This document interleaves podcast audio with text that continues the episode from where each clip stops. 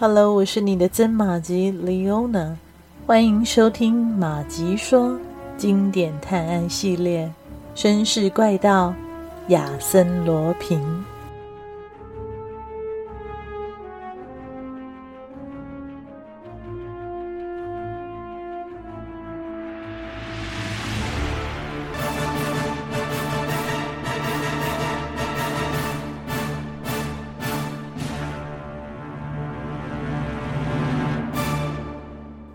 莱德莱这一番大胆的推论引起了众人的议论，但是他并不期望有谁可以来解释这些问题。于是他打断了众人的议论，接着说：“因此，只有一个可能，就是达瓦尔秘书把三个盗贼引进客厅。伯爵先生在被吵醒后起来开门时，达瓦尔持刀向他扑过去，企图杀人灭口。”而伯爵先生夺刀反击，刺中了达瓦尔，自己也被另一个家伙一拳击倒而昏迷，直到两位小姐把他唤醒。众人的目光落到了伯爵的身上，伯爵沉默了一阵子，明确而肯定的回答：“的确如此。那么您为什么要隐瞒呢？您该知道，您的沉默使我们在案子的侦查上面犯了相当大的错误。”对不起，我之所以这样隐瞒自己的正当防卫，是因为我觉得，对一个二十年来为我工作的朋友来说，死亡已经是对他最大的惩罚了。既然都到了这样的地步了，一切也都公诸于众了，我想您也可以说出来了。好的，这里有两封他写给同伙的信，是我在他死后的几分钟里从他的皮夹里找到的。上面提到一位叫维尔耶埃夫人的女人，达瓦尔认识她两年了。为了满足她的金钱的需要，达瓦尔才会做出傻事啊。这个女人现在住在迪耶普沙滩街十八号，你们去找她吧。现在一切都清楚了，不过我们必须尽快找到那个受伤的逃犯的藏身旅馆。旅馆？伊奇多尔·白德莱哈哈大笑了起来。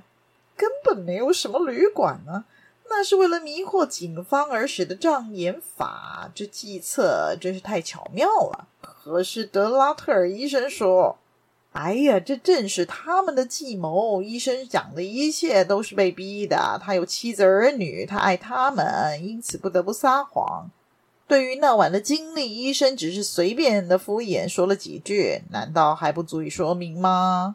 您是说他们又引开了我们的注意力了吗？对，你们将重点放在侦查旅馆的同时，就忽略了那唯一可能窝藏人犯的地点，究竟是在什么鬼地方啊？修道院废墟啊！可是那里就只有几堵墙、几根柱子。不要忘了，他就是在那消失的，预审法官先生。你们应该去那里寻找，只有在那里，你们才能找到亚森·罗平啊！亚森·罗平，对，就是亚森·罗平。房里一片寂静，这个家喻户晓的名字令所有人都屏住了呼吸。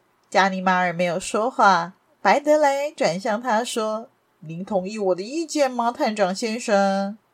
当然，我从来没有怀疑过这样的事情，完全只有亚森·罗平做得出来。呃，您您认为，您您认为？法官菲耶尔看着加尼马尔，对呀，正是他。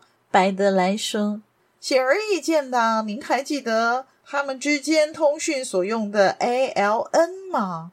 这不正是亚森·罗平名字的缩写吗？”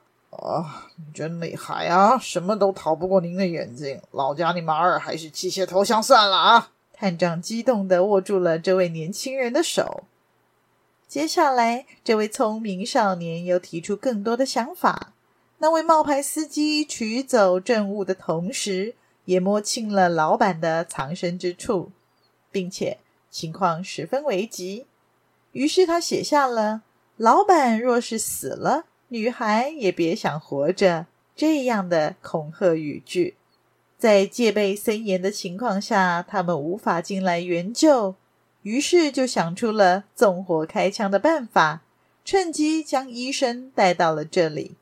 可是他怎么生活那一个受重伤的人在那黑暗的角落里？啊，这我就不知道啦。不过我敢保证，他一定就躲在那里。白德莱伸出手指，对着废墟方向画了一个小圈，说道：“如果他死了，那么法官先生，我想您就得立刻保护圣维朗小姐了。”法官菲耶尔不得不对白德莱刮目相看。他很乐意接受这么一个不可思议的人物协助自己。可是白德莱的假期已经结束了，他向法官告辞，从迪耶普赶回巴黎。临走前，他给加尼马尔探长留下了一封信，告诉他这一年来，亚森罗平化名为沃德莱，住在巴黎马尔伯夫街三十六号。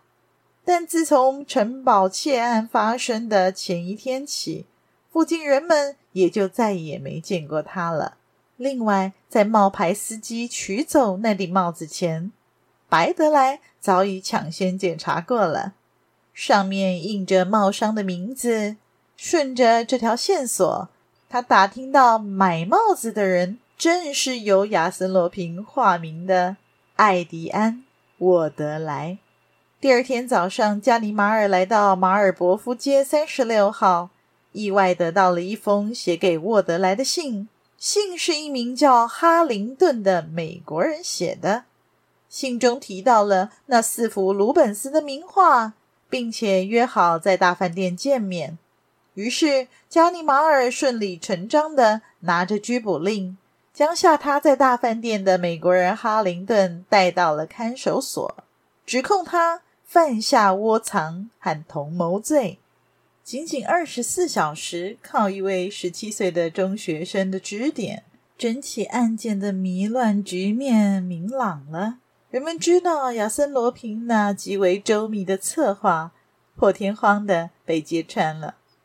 这个消息一时震惊了全巴黎的市民，也在法国引起轩然大波。伊奇多尔·白德莱在一夜之间成了众人口中的英雄。记者们千方百计的想要打听任何关于他的消息。各大媒体几乎每天都有报道白德莱的专题文章。对于这样的情况，法官菲耶尔和巴黎警方态度上一直有所保留。这除了因为嫉妒之外，还包括那位美国人哈林顿先生的身份尚未查明，因此警方手边也没有确切的证据可以证明他就是亚森·罗平的同伙。更糟的是，笔迹检验的结果显示，那封信并不是出自美国人哈林顿先生之手。另一方面，法官菲耶尔在城堡那边毫无进展，许多问题都让法官先生一筹莫展。于是，人们自然又把期待的眼光转向白德莱，期待他再次出现。大报的一位编辑透过私人关系。找到了白德莱，并且代表全巴黎市民询问他下一步会有什么行动呢？白德莱却说自己现在正忙于迎接七月的毕业考试，因此所有的事情都只有等到圣诞节之后才能进行。白德莱对编辑透露，他准备在六月六号星期六搭乘第一班火车赶赴迪耶普。相信到时候一切真相都会呈现在人们的面前。六月六号终于到了，白德莱婉谢了尾随而来的记者，独自上了车。由于前些日子忙于准备功课，他有些疲倦。上车没多久，他就睡着了。醒来的时候，火车已经差不多要到鲁昂了。包厢里仍然只有他一个人。但对面的椅背上却有一张被灰色的大头钉钉着的纸，上面写着：“个人有个人的事情，做好您分内的事，否则活该倒霉。”哦，很好啊！白德莱搓着双手，对方已经乱了阵脚，这些愚蠢的威胁，一看就知道不是亚森·罗平写的。火车穿过一条隧道。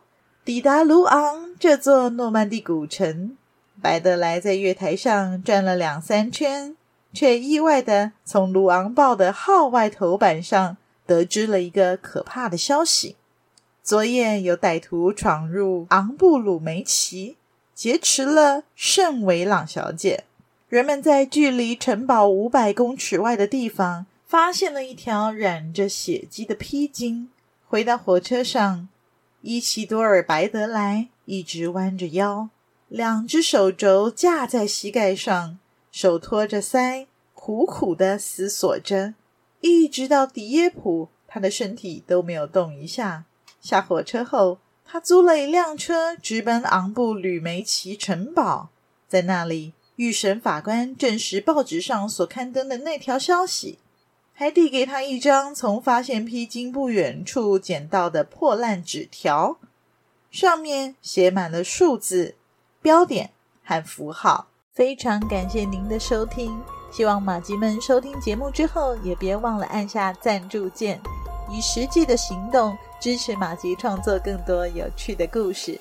也欢迎加入马吉的 Facebook 粉专，搜寻“马吉说芝麻的麻”。吉利的吉，说故事的说，更欢迎大家帮忙转发分享，让更多的朋友认识这个节目。绅士怪盗亚森罗平，我们下集再续。